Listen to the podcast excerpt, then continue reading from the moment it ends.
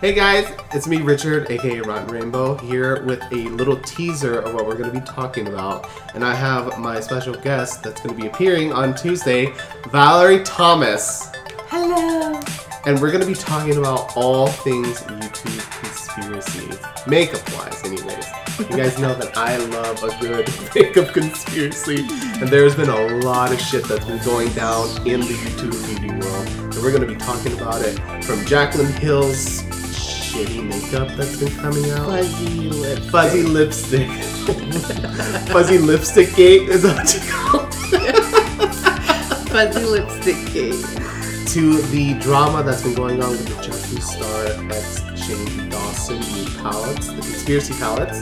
And what else is going on? Oh, Nikita Dragun's awful palettes. And we're going to be talking all about that. And then we're going to be talking about the beauty industry in general as our main topic. So stay tuned on Tuesday for the next episode after months of waiting here on the Rotten Rainbow podcast. We'll see you then.